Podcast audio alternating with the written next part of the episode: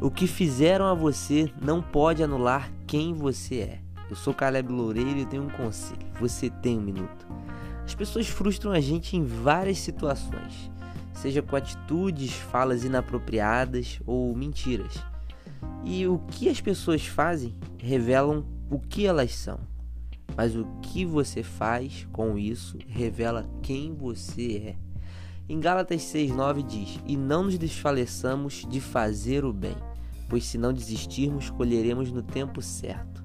Sendo assim, enquanto temos oportunidade, façamos o bem a todos, principalmente aos da família da fé.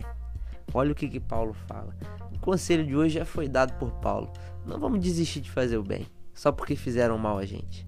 Fazer o bem deve ser a nossa natureza, independente do que fizeram a nós. Então, mesmo que tenham feito mal a você, não perca a oportunidade de fazer o bem a alguém, principalmente aos da família de fé. Que Deus te abençoe.